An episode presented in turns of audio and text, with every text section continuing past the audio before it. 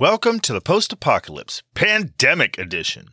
The world has become a misery laden realm of empty streets, abandoned cars, and what malls usually look like right like right now. It's a land where everything costs nothing because almost everyone is dead. It's been two years since a pandemic has swept the globe, and shit is not going well. The people of New York have been uh, reduced to small groups living in abandoned skyscrapers, which most of which are filled with desiccated skeletons, junkies, and shit. Literal shit. Does it sound familiar? Well, sort of. I mean, there aren't a lot of dried bones lying around, and you know we're not filling skyscrapers with with literal shit yet. In this episode of Elton Reads a Book a Week, we'll take a trip into a world devoid of everyday comforts like running water, electricity, and medical attention. Though you can help yourself to all the designer clothes you could ever want to wear. You may have to fight your way through packs of vicious feral house pets to do it, but you can. I mean, you know, and for some people, that's a pretty fair trade off. Hell, we might even learn how to not die immediately when the real end of days comes upon us. So, you know, stick around. Countdown for blast off. X minus five, four, three, two, X minus one, fire.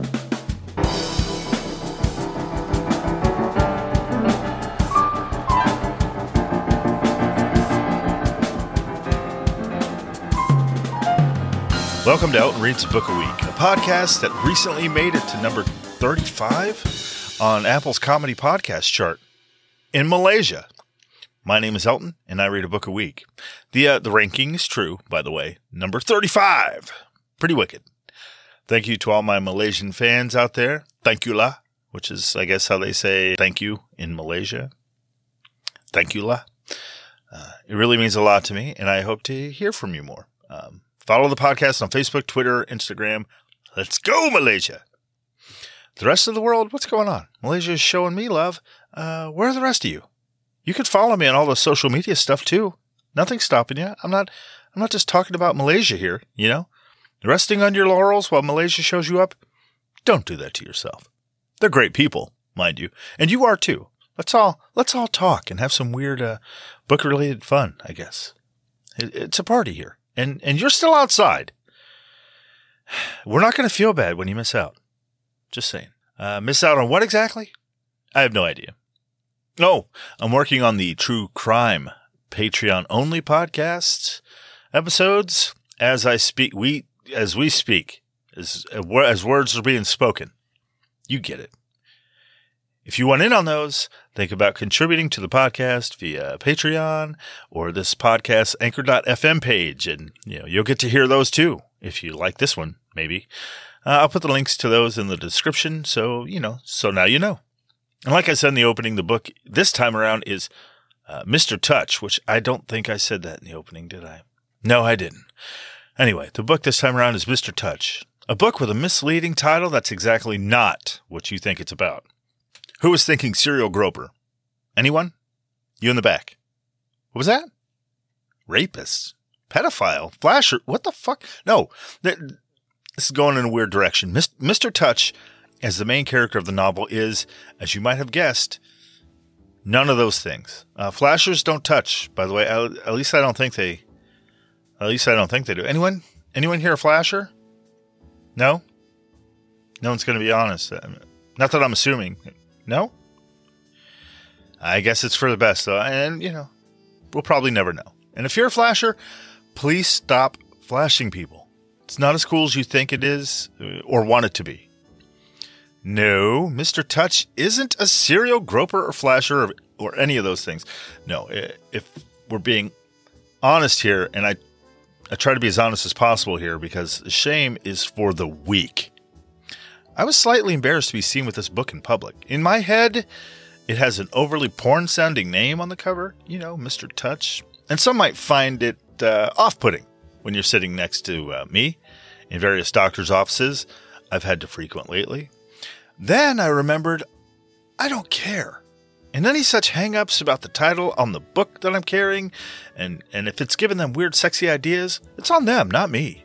Besides, if you're thinking one way or the other about associating the title of a book with the person that's reading it, then you're probably also picturing uh, that person in some some kind of nakedly compromising scenario with an assortment of people or or whatever you know in order to justify side glances about having a book titled Mr. Touch.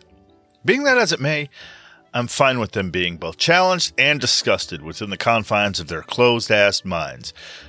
I just hope they pictured me with a big dick, a huge dick, an Edward G. Robinson sized dick.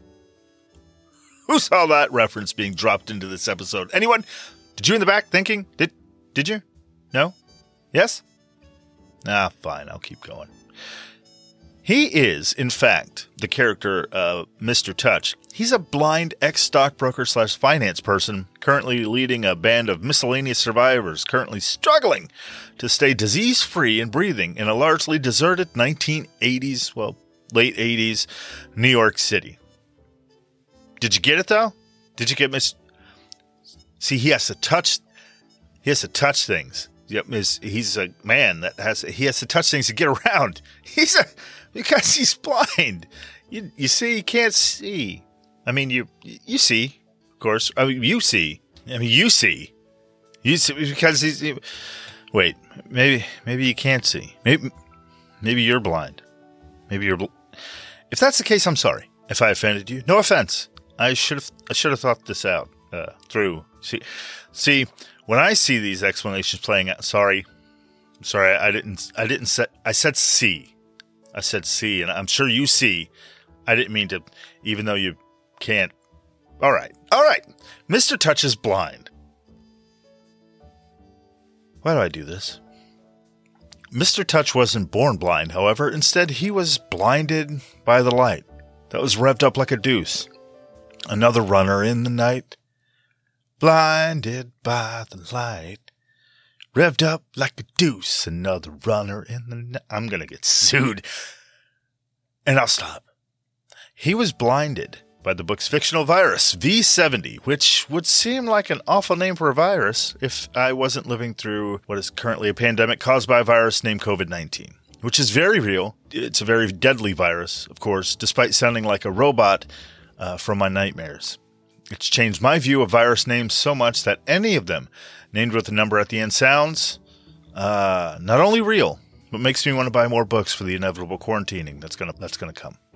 Oh, uh, a quick fun fact about pandemics, since you're here: an outbreak is called an epidemic when there is a sudden increase in cases. As COVID nineteen began to spread uh, from Wuhan, uh, China, it became an epidemic because the disease then spread across several countries and affected a large number of people it was classified as a pandemic. So there you have it the difference between a pandemic and an epidemic.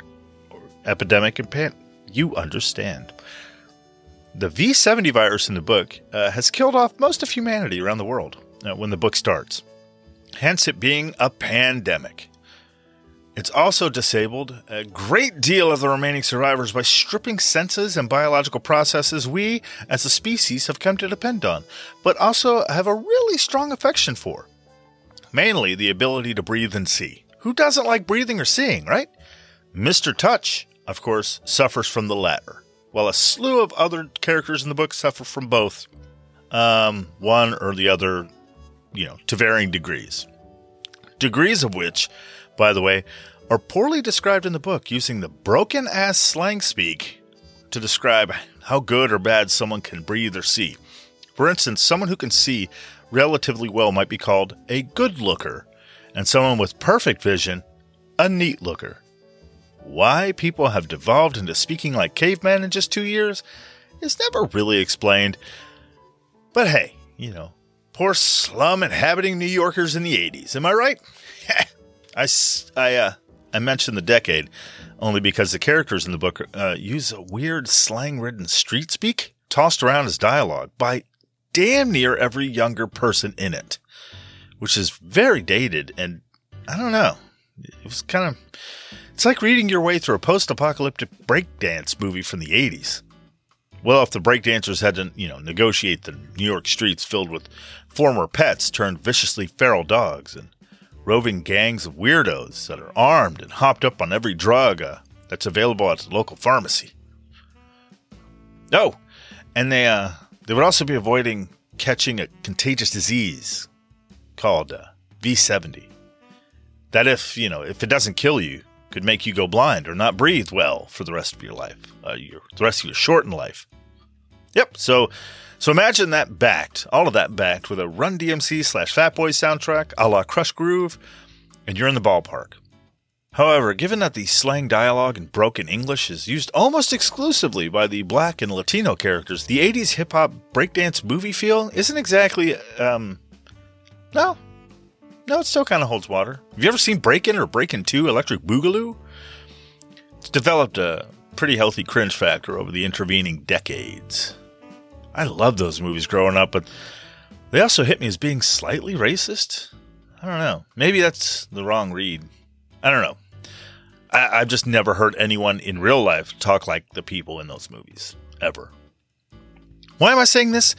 Uh, because uh, upon reading the book, I noticed a few things. Uh, okay, I'll preface this by saying that this is all my opinion and shouldn't be construed as any kind of accurate scholarly interpretation or anything because I'm not a fucking I'm not a scholar.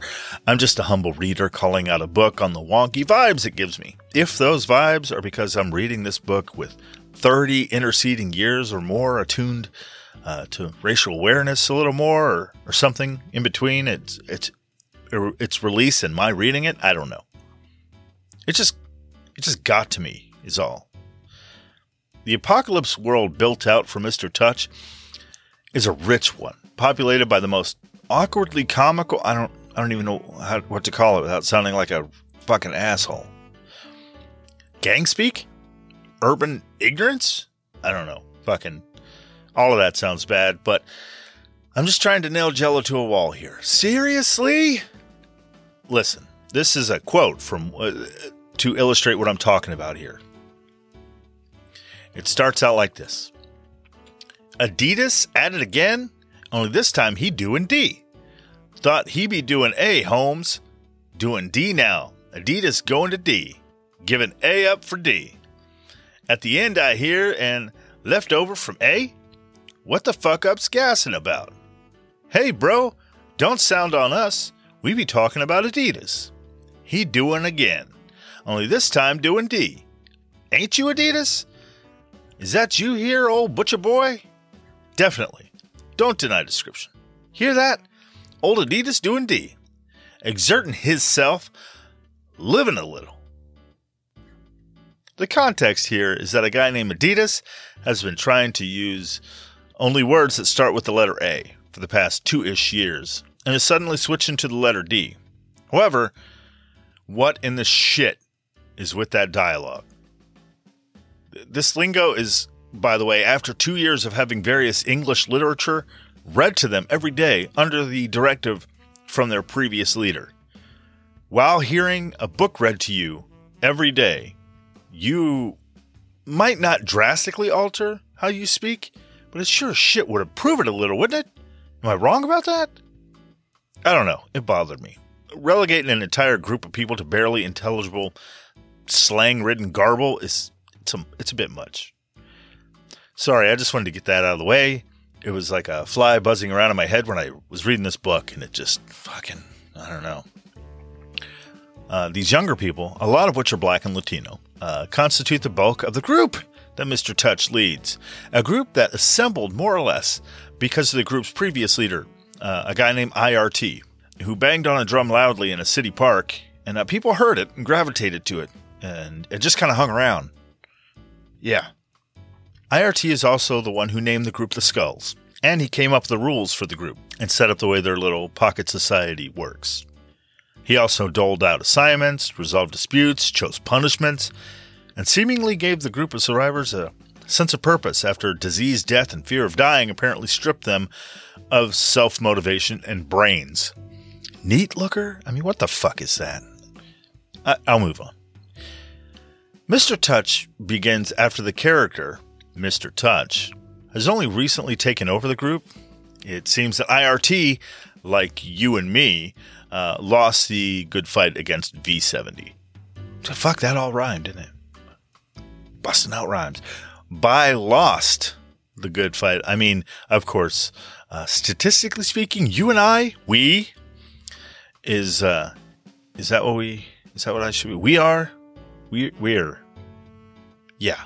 Statistically speaking, uh, we're already dead. Been dead, deader than dead, dead, dead, dead as can be, except more dead. Why is that? You might be asking yourself and me. Look, everyone always assumes they'll be one of the survivors. On its face, that's absurd. Okay, because it wouldn't be proper uh, a proper post-apocalypse if there wasn't a precipitous drop in the human population. If millions haven't died, it's just not a worst case apocalyptic dire kind of scenario, is it? Every post apocalypse world is scarcely populated, which means we, we're, we, we're, in all likelihood, despite your best screaming in agony, unprepared, pants shitting efforts, will be one of the millions, if not billions, dead. Yeah, everyone believes they're the hero of their own story, you know, ego and whatnot, but reality is not going to fare that out. Yes, that's it's terrible to think about, but it's the truth. The chances of you being the lottery winning inheritor of humanity's dying embers are slim to nil. Them's the facts, Jack. Oh, okay. Don't go thinking. Uh, I'm excluding myself from that equation. All right. I'm fairly certain I'll end up trampled by a startled mob uh, looting a Walmart pretty early on. It's even likely I'll be there by accident, completely forgetting the world is coming to an end and just showed up there to get some Twizzler twists and toilet paper. Which, by the way, if you haven't tried them, they're exquisite. Twizzler's twists, that is. I'm pretty sure you've tried. I'm pretty sure you've tried toilet paper at least once, right? If if not, why the fuck not? Seriously, how are you wiping your ass? What the hell have you been doing? Honestly, my dying early would probably be for the best. I'm nothing if not dead weight when it comes to uh, rational thinking under pressure and survival situations. I once peed into an overheated radiator with one hand uh, while simultaneously drinking a fresh bottle of water in the other. Uh huh. What I picture, if the pandemic ended it all, uh, would be my corpse crisping in the sun behind the bay window of a large high rise penthouse in New York. Because in my head, the post pandemic apocalypse happens to coincide with me winning a fat ass multi million dollar lottery. Do you think I'm staying in this house after I win it big? Fuck no. If I'm going to die from coughing fits and blindness, it'll be high up in luxury, as the lottery gods intended. Oddly enough, oddly enough, this is roughly the backstory for Mr. the Mr. Touch character as well. He was a stockbroker financial type who was about to be investigated by the SEC. That's the Security and Exchange Commission, for those of you playing at home. While that was happening, he got sick with the V70 and rode it out in his high rise apartment. With his vision worsening, though, he made his way out onto the streets. What a pisser that would be. Anyway, he happens upon IRT in a banging on his drum in the park, and then he joins the group, and then, you know, the story overall is about a relatively small group of less than 200 survivors. Yeah, that seems like a lot on its face, 200 people. But when you compare it to the population of New York, you know, the one we know and love today, which is 8.4 million beautiful soul, sorry, uh, hateful pricks. Going from that amount to hundreds or maybe a few thousand scattered around the city, that's a pretty sizable diminishment of assholes. I mean, you get a sense of the drastic shrinkage that took place. Me? You? We're one of the dead millions, right? We just talked about this. Ah, oh, shit. Before I speed off on the road warrior highway of a gasoline starved death, I should probably talk about Malcolm Bosse. Uh, Bosse? Bosse. B O S S E. And why I think he might have been a little bit racist. Oop. Oh, and spoiler! He's fucking dead. Malcolm Joseph Boss, Bosse, Ju- Ju- whatever, Jr., was born in Detroit and grew up in Moline, Illinois. Detroit, of course, being the legendary home to the first mile of concrete highway and the first four way three color traffic light and the world's first urban freeway. Oh, and it's the birthplace of hot rods, outsourcing, instigated destitution, and Eminem, the guy that all of rap was temporarily outsourced to. Oh, and Motown, which is just badass all on its own. I wouldn't dare mess with the likes of Aretha Franklin, the Supremes, Marvin Gaye, Stevie Wonder, Michael Jackson. Uh, all right. All right. I can do something for Michael. All right. Uh, he's the king of pop, right? So let's just do a quick uh, search for Michael Jackson. And, uh, uh, oh. Oh, goodness. Uh, oh, uh, wait. Oh, oh wait. Uh, uh, oh, that's unfortunate. Uh, uh, on so many levels. That's, uh, okay. Uh, let's not focus on the, uh, hmm. Let's keep, okay, let's keep this light. Huh? Right? Uh, okay. Uh, okay, here we go. Uh, why can't Michael Jackson go within 500 meters of a school? Because he's dead. All right, I'll move on. Just so you know, information on Malcolm Boss, Bosse is scant and hard to wrangle because he's an author that didn't want to be talked about like they all don't want to be talked about. What the fuck? Don't they know I need this shit? It's just being selfish, Malcolm. Selfish.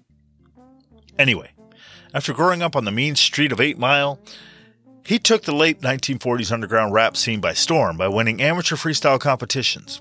He did so by spitting verses about hula hoops, girls in poodle skirts, and Model T hot rods.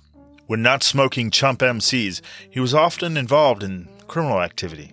As a member of the Greaser Street Gang, which were often at odds with their main rival, the Socias, and other gangs like the T-Birds, the Scorpions, the Jets, and the Sharks. He would often end up arrested for engaging in quote unquote rumbles. He was charged with multiple counts of violent acts during this time, one being attempted manslaughter. Jesus. That's, that's uh, wow. And if you recognize uh, any of them, any of those gang names, you you know that I've been lying about him being in a gang. And of course, his anachronous rap career this entire time, rapping in the late 1940s, really, it would have it would have sounded terrible. A bunch of white guys with crew cuts standing on a street corner trying to beatbox while freestyling about date rape and racial superiority. I don't even know what I'm talking about anymore. Know why they're all racists. I don't I don't know. Anyway, how that just popped in my head. After high school, Malcolm became a merchant marine and served in Asia where he first experienced the cultures that would provide the backdrop for many novels. Uh, he earned a bachelor's degree from Yale in 1950 and then served in the United States Navy in Vietnam. Fuck that. I mean, uh, given my perception of, of what Vietnam was like, it's largely been colored by missing in action movies and, and stuff like Platoon and Full Metal Jacket. That war is an avoid at all costs moment in time. I mean, would I have shot my own foot not to go? Uh, probably not. But I definitely would have tried contracting an STD worthy of a military discharge. I mean, I'm pretty sure that uh, that tactic would have given me brain damage at the very least, but yeah, I would have been willing to risk it over an Agent Orange death or uh, and or uh, you know a POW camp stint any day of the fucking week. Also, I would have skipped a- entering the Navy. It would it would be much it would be much too easy for an idiot like me to drown. Plus, drowning with syphilis that's a shit sandwich not worth eating. Not okay, not not that there's a shit sandwich worth eating. That is, I mean you you know what I mean. Malcolm Bosse, Boss, Bosse, also earned a master's degree in English from the University of Michigan in 1956. And the, you know, the University of Michigan, by the way, home of the Wolverines, which uh, was my high school mascot. And Madonna and James Earl Jones went to the University of Michigan, both on scholarship. Madonna dropped out, but James Earl Jones, he went on to get his BA. So there you have it. Uh, Boss, he then went on to earn a PhD in literature from New York University in 1969 and then began writing novels for young readers because he's another overachieving, extremely smart dickhead that is making me feel bad about my life. And uh, he's doing it from beyond the grave, which is worse. Damn it. I have to turn my shit around. While Malcolm was in Vietnam, he started to write his first novel titled Journey of Tao Kim Nam in 1959. It's the story of Tao Kim Nam, the son of a landowner's attempt to escape Vietnam in the 1950s. Because apparently, uh, when you're hitting that Steve Martin brilliance level of overachievement. Uh, serving in the military and fighting overseas in conflicts and shit doesn't fill enough time. So of course you you know you might want to write some novels while you're there. Malcolm later taught English literature at City College of New York from 1969 to 1992. He traveled to India on a Fulbright scholarship and lectured for the United States State Department in China and India, which, if you don't know all that fucking much about it, it's kind of a big fucking deal. Side note another recipient of the Fulbright Scholarship? None other than Sylvia Plath, known for her wonderful poetry collections, The Colossus and other poems, that were published in 1960, and Ariel in 1965, as well as The Bell Jar, which is a semi biographical novel. Which, if you don't know who she is, well, then you should just stick your head in an oven. I'm sorry, I couldn't help myself. I'll try to do better from here on out, and my apologies to the ghost of Sylvia Plath. Oddly enough, I mentioned China earlier. It's a it's a subject that uh, has been popping up a lot in my in the books I've been reading lately which is weird, but I thought it was worth mentioning for no particular reason. Well, other than it's like I'm being spiritually summoned by the ghost of the Chinese Tourism Bureau of Christmas past, or or the Chinese folk religious equivalent of Christmas. That is, it's all a very strange coincidence. It's all a very strange coincidence, is all I'm saying. And yes, I looked up the biggest religion practiced by the Chinese people, and it's some form of Chinese folk religion by over half, 53.56%, actually. So, yeah, whatever the Christmas equivalent is. Uh huh. Give it up for accuracy. Where was I? Oh, right. In the 1970s, Buss emerged as the commentary editor for the works of Daniel Defoe, Charles Gilden, Get Gilden, Charles Gildon, Mary de la Riviere, Mary de la Riviere Manley, and uh, Jonathan Swift. The actions of his own mostly historical novels, often take place in Asia, for example, in China, Indochina, or India. He is known for successfully staging fictional characters against historically proven backgrounds and comprehensive descriptions of the historical and cultural circumstances of the times he describes. Almost all of his works have been translated into German since uh, 1974, just as they were published in English as well, and have been reprinted by various publishers for a while. For his book Ganesh, or a New World. He received the German Youth Literature Prize in 1983 in the youth book category. Huh? That's, I imagine that's a big deal. Mr. Buss uh, wrote 22 novels, including Ganesh, which was made into a movie called Ordinary Magic in 1993, and The Man Who Loved Zoos, which in 1987 became a movie starring Catherine Deneuve. Duen, Deneuve? Deneuve. Catherine Deneuve, Deneuve, Catherine Deneuve, called Agent Trouble. Malcolm J. Buss married a total of three times. His first wife, Janet Buss, died after their divorce. His second marriage to Marie Claude Buss also ended in divorce.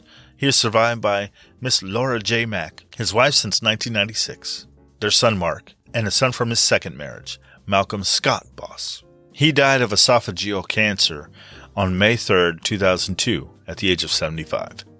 It was hard to scrape together all of that, by the way. A special thanks to the New York Times for its insanely basic ass obit.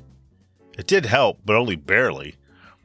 Now, knowing of Mr. Bossier's brief history and attention to detail, I can vaguely guess that he was also maybe slightly racist. Maybe not on purpose, but it sure does seem like he leaned that way, kind of. I mean, I'm no apologist, okay, but I, and I do understand that sometimes you, you may display the symptoms without ever realizing you contracted the disease. Okay. It's, anyway, moving on. Mr. Touch and the Skulls, as we discover, have kind of plateaued. They're getting kind of complacent in the afterglow of civilization's disease downfall, and Mr. Touch is starting to figuratively see the signs that the group might soon fracture into unmendable factions.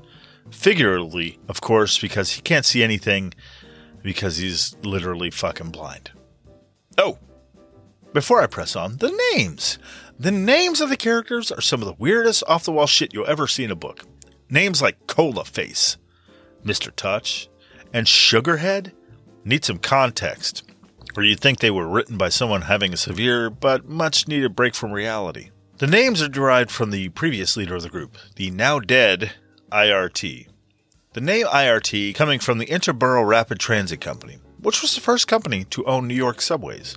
It ceased to function as a privately held company on June 12, 1940, when its properties and operations were acquired by the City of New York. However, the name became synonymous with the city's subway system, and that's why IRT named himself IRT. Why did he name himself after a subway system? Uh, he lived in New York and graffiti. Duh. Why does it even have to be explained? I mean, no, it's, it seems he had a special fascination with the subway and its tagged up train cars. Add in the idea he had that in order to move on in the world, people needed a fresh start, whether they wanted it or not. So he came up with uh, rules like joining the group required you to get a new name, a name he assigned, and, and that name was the only one you would ever go by. You could also never talk about your life, name, or any experiences you had before the pandemic. In essence, he equates the pandemic and people who survived as kind of a rebirth of sorts. Something like that. So all the names he randomly gave to people were, like his, taken from graffiti he remembered seeing tagged on the subway cars. Hence goofy ass assortment names like Boobang and D-Box and The Fierce Rabbit. What the shit? Would you join a group to survive if they said, hey, you get a new name that you can't pick, and you can only ever be referred to by that new name? Using your previous name is forbidden. Oh, and you can't talk about anything regarding your entire life up to two years ago. But why? Because our bongo playing leader says so. Take it or leave it, Dick Cheese. Hey, you you don't have to be insulting. Who's insulting Dick Cheese? That's the name he's given you. Dick Cheese. Dick Cheese. Don't like it, Dick Cheese? Too bad, Dick Cheese. Your name is from here on out Dick Cheese. Now that's that's terrible. Silence, Dick Cheese. That actual scene actually happens uh, quite a few times in the book. Ridiculous names doled out to people who are like, eh, whatever. All right. Sure, we can get into how names are arbitrary sounds and letters used as identifiers for individuals, and they're not really, at the end of the day, they're really meaningless to an extent. And when it comes to survival, compromises will be made, sure. But really, it seems a little unnecessary. Technically, I mean, my parents could have named me Dickmonger McTwatspanker, and I might have ended up uh, the same kind of person I am today, albeit probably worse, or maybe even badass if I grew up with a name like that. You know, sure, I'd get made fun of at first, but but like you know, like a boy named Sue, like a total badass. You know, make it out, could make it out of life a little tougher, right? I'm kidding.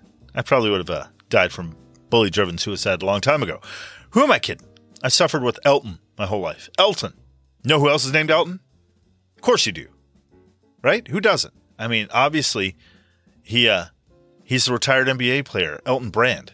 Do you, do you have any idea how often I was associated with the failures of Brand to build a new Chicago dynasty during his time with the post Jordan Chicago Bulls? I mean, the guy averaged 20.1 points and 10.1 rebounds per game. Fuck. I mean, seriously, his 3.9 offensive rebounds per game alone were the second best in the NBA at the time. Is that my fault that he didn't get them a ring, despite the Bulls management seeing him as a linchpin player and possible franchise cornerstone post Michael Jordan? I had nothing to do with that and didn't need the overly informed, basketball centric bully. I'm kidding. Of course, you know, you know what Elton I'm talking about, obviously. I mean, I'm, obviously I meant Elton Dean, the jazz saxophonist for the group Bluesology. Didn't think I would have to even say that, given the enormity of his notoriety and fame. I mean, maybe it was the other guy that Elton played with, the the the, the, flambo- the flamboyant piano player who borrowed his name. But, but, you know, whatever, whatever. Moving on. Members of the Skulls at this time are sick and dying. Uh, Mr. Touch isn't sure why that's happening exactly, and then uh, and then there's a gang down the street, uh, moving in on their turf. A gang hopped up on cocaine, raping, and shooting things. They call themselves the Dragons. Yeah, no joke. the fucking dragons? Can you hear the breakbeats and record scratching yet? So times are getting rough and tough on the old Skulls homestead, and after a brutal half assed attack by the squad of dragon dickheads, uh, Mr. Touch decides that it's time to split New York. His plan, by the way, a caravan out west to the only place in America that people want to visit more than New York. Huh? Can you guess? I'll give you four seconds to guess. Who said California? Who's in the back? You, yep, fucking right. Everybody's every. Of course they're going to California. Wrong, wrong. Arizona. The plan is to get a bunch of cars, some trucks, some cargo vans, and shit. You know, drugs and whatnot, medical supplies, and hightail it to Arizona because Mr. Touch has had a vision slash dream that tells him Arizona is the place you ought to be, so they loaded up a mixed bag of vehicles and they moved to Beverly. Not hills, that is. No swimming pools or movie stars. Because they're dead and they don't live in Arizona. Ah, I shouldn't have said hightail it either. I shouldn't have, because uh, as you may have forgotten, the group is in short supply of people that can actually see well. Uh, certainly not see well enough to drive. So, as is often the case when you're planning a trip and you want to do it in cars, uh, and your group is mostly blind, speed isn't your friend. There's always a there's nothing quite as terrifying as, as visually impaired people driving cars filled with other people, um, and they drive playing slalom with abandoned cars on long stretches of humanity drained highways for literally thousands of miles. Though uh, it wouldn't advance the story much if they just, you know, steered headlong into vehicles bursting into flames right down the street from their New York, uh, New York homestead, would it? No. So there's a solution to this handicap driver problem, of course. Uh, first, you put your best eyes in your driver's seats. Uh, then, and here's the good one you drive at 10 miles per hour all the way to Arizona from New York.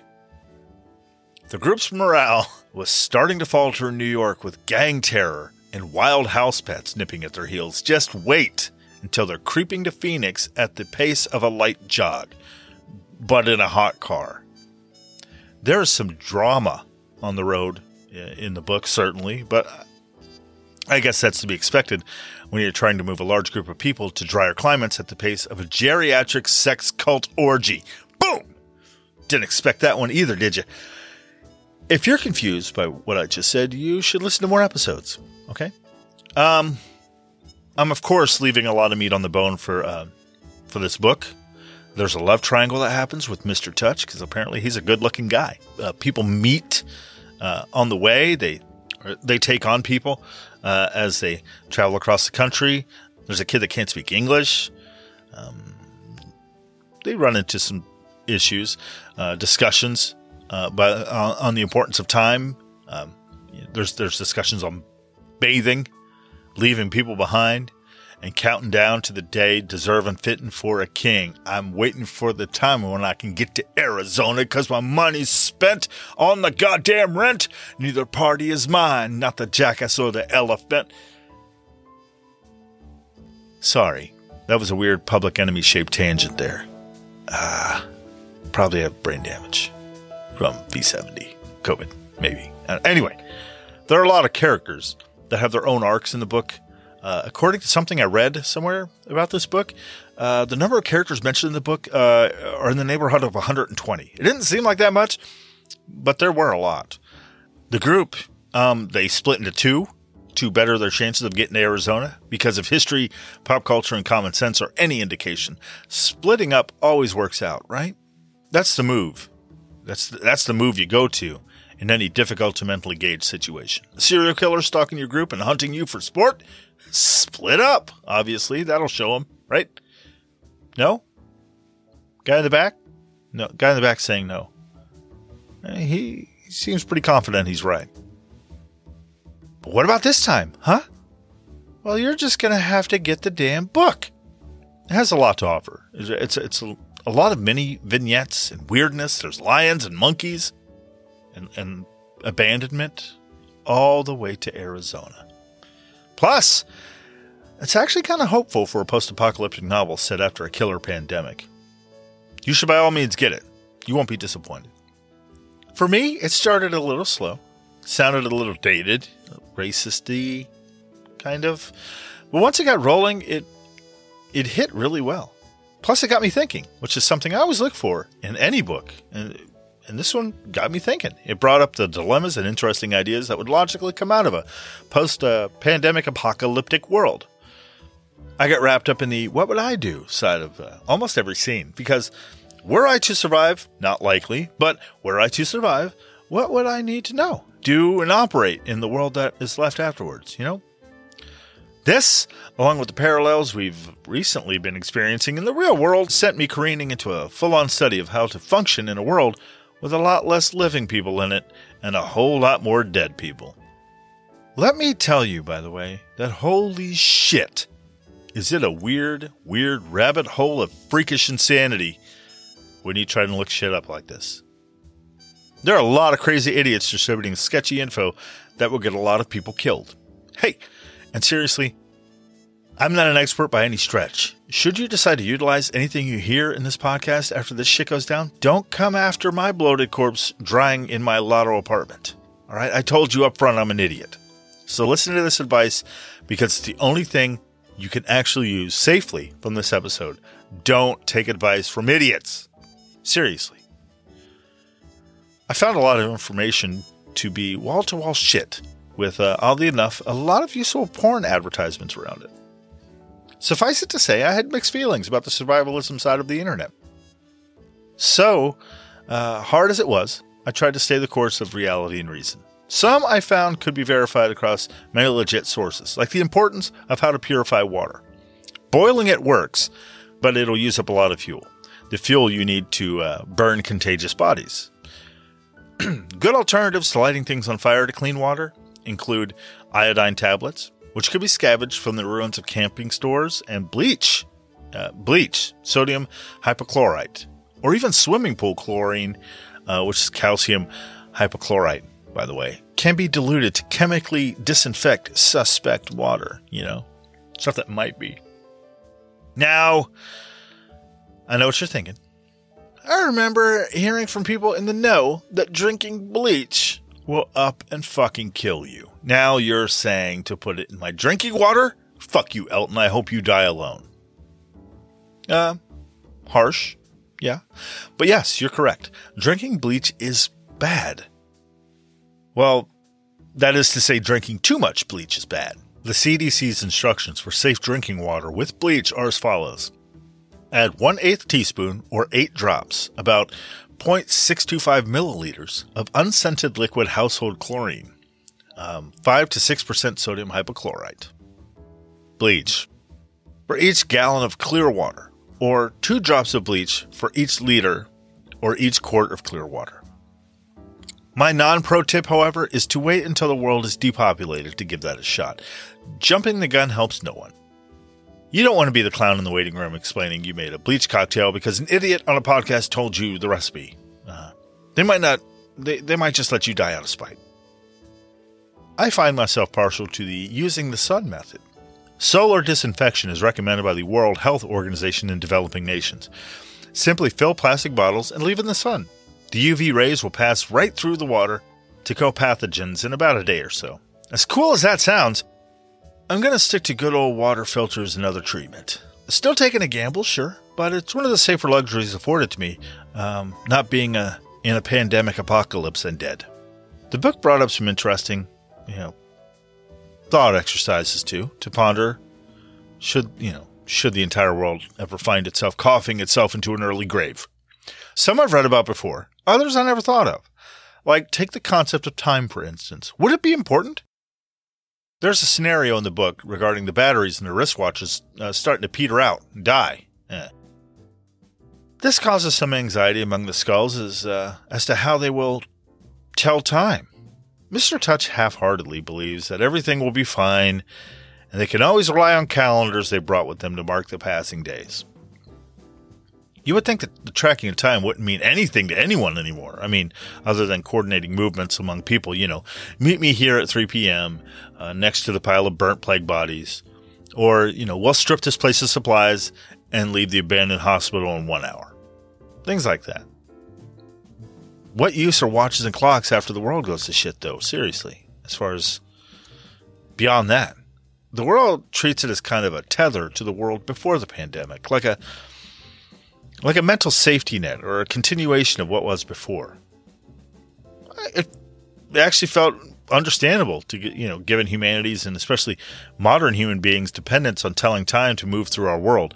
It would probably trigger a good deal of anxiety once it disappears. It would be nice to have a schedule to adhere to, though. I imagine I'd starve without some means of measuring time. You need to know when to plant things and cook things, right?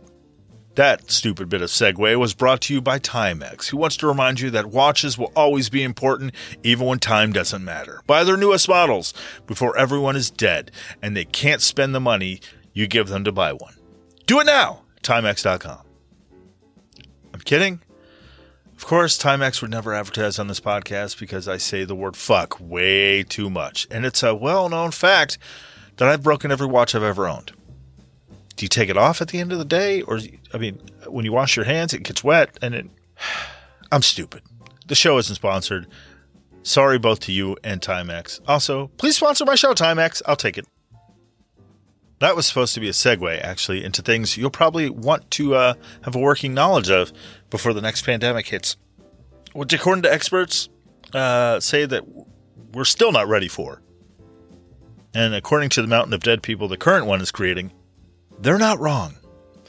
If we were able to separate politics, uh, surrounding reaction times, information sharing, and planning, we'd still die from pretty basic displays of being openly stupid. I've personally witnessed people still not washing their hands after fiddling with their dicks at public urinals. I've seen it more often than I'd like to admit.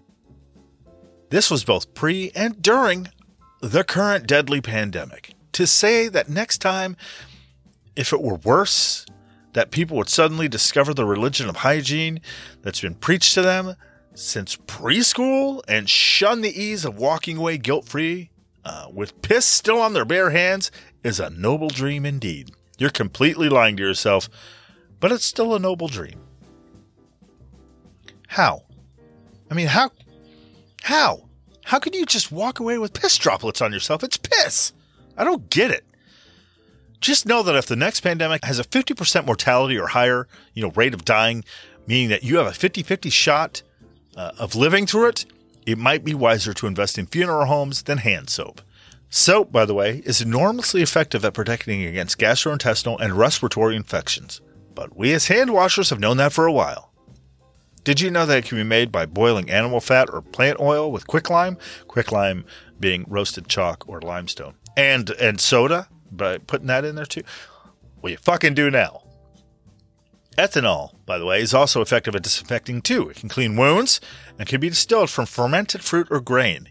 Yep, it's not just an unneeded gasoline additive anymore, kids. Just mill some corn to meal, liquefy the meal by adding water and cooking it, which breaks down the starch into sugar, and then use yeast to ferment the sugar to ethanol. Then distill it by boiling off residual water and finally denaturing it. There. That was easy. Now go outside and play. Oh, as a reminder, the setting of the book starts in New York. Yeah, don't go there. According to uh, experts, cities would not be ideal. If you think about it, it makes a lot of sense after the you know initial shock and panic and looting and shooting and booting of people out of high-rise windows. Sorry, I got into rhyming and wanted to get three in there. Plus, you know that would happen. People can be terrifying. You might want to stay away from cities. Still, yet, yet, not be too far away from one, as they're rife with supplies and things like pharmacies and clothing stores, car dealerships, libraries, universities, gyms, Cinnabon, sex shops for when you're bored, maybe a Lego store after you've run out of porn and you're really bored. You know, stuff you can use. Instead of trying to navigate the murder streets of a city near you, Instead, try and set up shop in one of those close ish suburbs. Near enough to enjoy and freely loot shops while being far enough away to not draw the attention of newly minted murderous warlords and their gangs. Um, being that this podcast audience isn't insanely huge, and let's face it, Given the ocean of podcasts out there, probably never will be. I feel I can let you in on my ideas. Should I be unfortunate enough to find myself among the precariously healthy survivors that live after the deadly pandemic apocalypse? I'm driving the first tractor trailer truck I find to a distribution center in a suburban adjacent industrial park and owning that shit. It'll have everything I need for a while. And now you know where to find me. Bring a board game. I'm serious. Teaming up would be a good idea. Going into the end of days alone, not such a good idea. Unfortunately, you're going to have to buddy up. In the land of all that's free, and now home of the few, unaccompanied free spirits die alone. So don't be one of them. Instead, you're going to have to make nice and pick up as many stragglers as you can to join up with. This happens off stage in Mr. Touch, as it's already two years in when we join the fun loving gang of free love and urban dwelling parodies. They've amassed quite a few people. It's unlikely that a group of 10 people, for example, will be successful at colonizing anything, said Terry Hunt, an archaeologist and dean of the University of Arizona Honors College. I don't know what that is, but sure. Colonizing is exactly uh, kind of what you'll need to do, and it happens in the book. But you'd have to get over that initial hump of will I be killed? Uh, that that trepidation. It's a toughie, but people have been doing it for thousands of years, and you can do it too. As much as the average pandemic mass extinction fan might wish it to be true, lone wolves don't exist, and neither do lone apocalypse survivors. Sure, there will always be these super rare instances that uh, you know are exceptions to the rule, but just like your odds of beating out God's viral population depleting roundhouse kick, you're probably not going to be one of those. You're more than likely going to be dead. you're you're probably going to be the dead one they steal supplies from. But, you know, maybe you make it. So maybe you're one of the unfortunate few. Those folks will have to stow away their social anxiety, plus their social interaction hatred, and buddy up in the land of everything that's free and mostly dead. Unaccompanied free spirits die alone, and if you're uh, lucky enough to make it, don't be one of them. Ah, but there's a flip side to that shiny coin of happy people. Happy people, shiny, shiny, happy people coin. There's a flip side to that coin. That flip side is, what do you what do you bring to the table? And in turn, what do they bring to the table that makes it worth palling up for? Sure, there's the shoring up of duties and better security in unstable unknown environments, safety numbers, etc. But anyone can help with that. What if they already have a posse of security watch rotation deadweight hanging around? How do you or they differentiate from the helpless victim fodder pack? Skills and knowledge. Important skills and or knowledge that will make you valuable in the man eat man race to civilization's bottom include medical knowledge slash doctor skills. When it comes to surviving a world killing illness, nothing beats the peace of mind that a medically versed person can bring. Sprain an ankle? Guess who can fix it up for you? You know? Instead of what everyone else would do, which is to take your stuff and leave you for dead. Not because they're bad people, mind you. Just, just that, you know, they're just medically ignorant. And, and, and as for your stuff, better to be with a person that will need it tomorrow than with a person who won't need it forever. Accidentally ingest a sketchy mushroom? Guess who can help? Rather than just crossing their fingers, reciting a half remembered Bible verse, and hoping for the best. Someone who knows how to fix your physically embodied stupidity. Oh, and did you fall from a tall tree and break your neck? well, guess who can officially declare you dead? Because pretty sure you're dead if you break your neck like that. Doctors and people with medical knowledge aren't miracle workers. Use some common sense out there in the post apocalypse, folks. Speaking of eating sketchy things, having at least a working knowledge of, you know, how forests work, uh, maybe some botany and some outdoorsman type skills would help when trying to navigate cities overgrown with man's leafy comeuppance and forests themselves. Imagine hiking to the next town via a highway being taken back by Mother Nature. You stop to rest and you spot a, a bush full of uh, of red berries growing out of a, a highway's embankment. Hungry, of course, you pick one off and go to toss it in your mouth. Suddenly, the person you've been traveling with slaps it out of the air before it enters your stupid, should have known better mouth. Who's that guy? He's the guy that knew it was poisonous, dummy. Ah, I'm a dead man when the big one comes along. God, I'm so very dead. Annie Berry looks fine to me. Anyway, that's a good partner to have around. Thank God you saved that person from a pack of ravenous feral cats a few days ago, am I right? Then again, it's why you keep a few cans of Fancy Feast in your backpack. You took off of that uh that body you found stuffed in a Walmart shopping cart on the side of the road. Am I right? You never know when you you need to distract a herd of terror-inducing feral house cats from killing your hopeful friend. And this uh, this explanation is starting to take on a life of its own, so I'll stop. The skill of hunting is probably the most obvious skill you would want to have uh, an understanding of. It's a skill that would be woefully lacking in a world too sickly, dead, and dying to run industrialized farms. Hell, it already is. Who the fuck wants to gun down their hamburger? It's why we invented butchers, supermarkets, and fast food. Hunting is for starving people and cavemen. Feel free to guess which one you'll be when the power goes out and the food starts to spoil. Hunting using a gun seems like the one you'd want to toss a lot of time into uh, getting acquainted with, right? Well, I mean, maybe. To be honest, the chances are that the bullets will get scarce fairly quickly. Mostly because in a setting like a post-civilization world, they're they're versatile, and that they can be used for both hunting and defense. Defense against people who will hunt you to take away what you've just hunted. So it might not be a skill with as long a shelf life as you'd think, as most of the country's bullets will likely end up in other people pretty early on, long before they can be used for popping a cap in animals for mealtime. Following that logic, you know, of course, you would think that eating people might be a logical solution to the murder to survive, meat to survive problem. However, you'd be forgetting the cause of the apocalypse being a viral pandemic. There's no irony quite like gulping down a person you just shot that has the disease. You shot him to try to survive. That's some solid gold award winning dumb shit right there.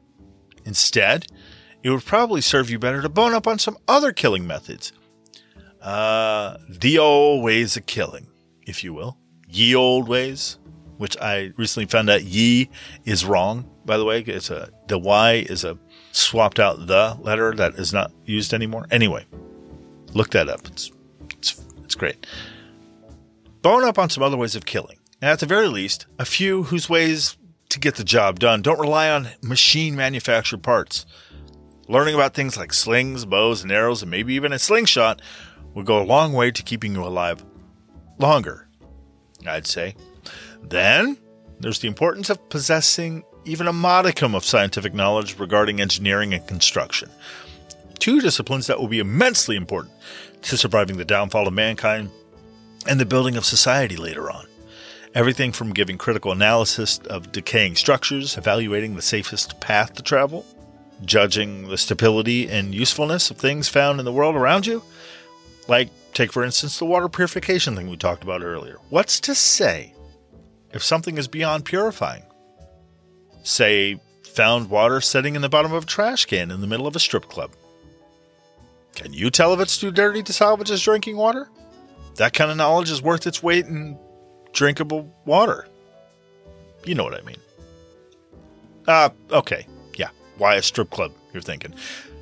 Hey, because maybe strippers understand rudimentary water purification methods and left it behind to help out other survivors. What? Don't look at me like that. Do strippers just have to strip? That's a that's a little. Uh, it's frankly unkind and, and fucked up. If I'm being honest, terrible. Come on. Some of those fine ladies are paying their way through college. Now, a professional skill set that I actually never thought about as being useful until this book set me off thinking about it was uh, pharmacy, being a pharmacist. Say you're on a supply run into a more populated area. You know, you, you left your uh, suburban stronghold to venture into the cities to hit up a Rite Aid. You you need some aspirin, some vitamins, and, and condoms because you don't know who you're running into later and whether they're down for some desperation loving. I mean, the last thing you want to do is catch an STD after surviving a deadly pandemic. That's some God playing hate jokes on you kind of shit. So you're in a Walgreens or Rite Aid or whatever, depending on where your apocalypse leaves you, and um, you've leapt over the counter you know, and there they are. All the drugs. What drugs do you want? If you take one, will it work with or without food? Uh, what about the reactions? Allergies? Will it will it do what you need it to do? Or will you take it and it not work as well? How would you even know? I mean, well, until you're tripping out and dying, then then you will probably have guessed uh, that you fucked up a little bit. But but you kind of you kind of want to know before then, right? That's the beauty of pharmacy knowledge. Pharma, pharmacological uh, pharma, pharmaceutical knowledge, pharmaceutical knowledge. There it is. Right? Yeah, nailed it. Sure. I've always been intrigued by uh, post-apocalyptic stories, and I've never been able to figure out why. I think I narrowed it down to the empty streets and overgrown cities, and you know the decaying reminders of mankind, and the methods people employ and, and might use to survive in a world built by and uh, for people that are no longer around. Add in the inherent and personal what if questions that are bound to pop up. How would I manage? Could I kill someone to survive? Where would I find food? Are pants required or is this a carte blanche on the clothing thing right now? These questions operate, of course, like I said before, under the assumption that you survive, of course. Which, according to our fantasy post apocalyptic dream, we all would. For you, I'm sure the next uh, global pandemic that that erases most of humanity, uh, should that come up, you know, hopefully it doesn't. But if it does, I'm sure it's going to work out for you. It's, it's going to work out in your favor, and you'll be just fine in the shopping center you've made into your home. I have faith in the universe that would deliver you out of harm's way. Just study up a little before the time comes, okay? Do yourself and everyone a favor and make yourself more valuable than you already are. Me? I'm fucked. Just dead, dead, dead, dead, dead, dead. Ugh. God, I'm so dead. Thank you for listening to Elton Reads a Book a Week. If you enjoyed what you heard, be sure to tell a friend by sharing it with them and leave a rating and review. That, that helps too. I might end up higher on the Malaysian comedy charts because of it. If you'd like to contribute to the show's production and be mentioned by name in a future episode if you want or not, you know, I can just send you a personal note thanking you. You can contribute via the show's Patreon and Anchor.fm pages. Thank you so much for listening. And please, please, please, please, please, please, please start reading a book this week. Okay? Don't let them die out. Thank you. Bye.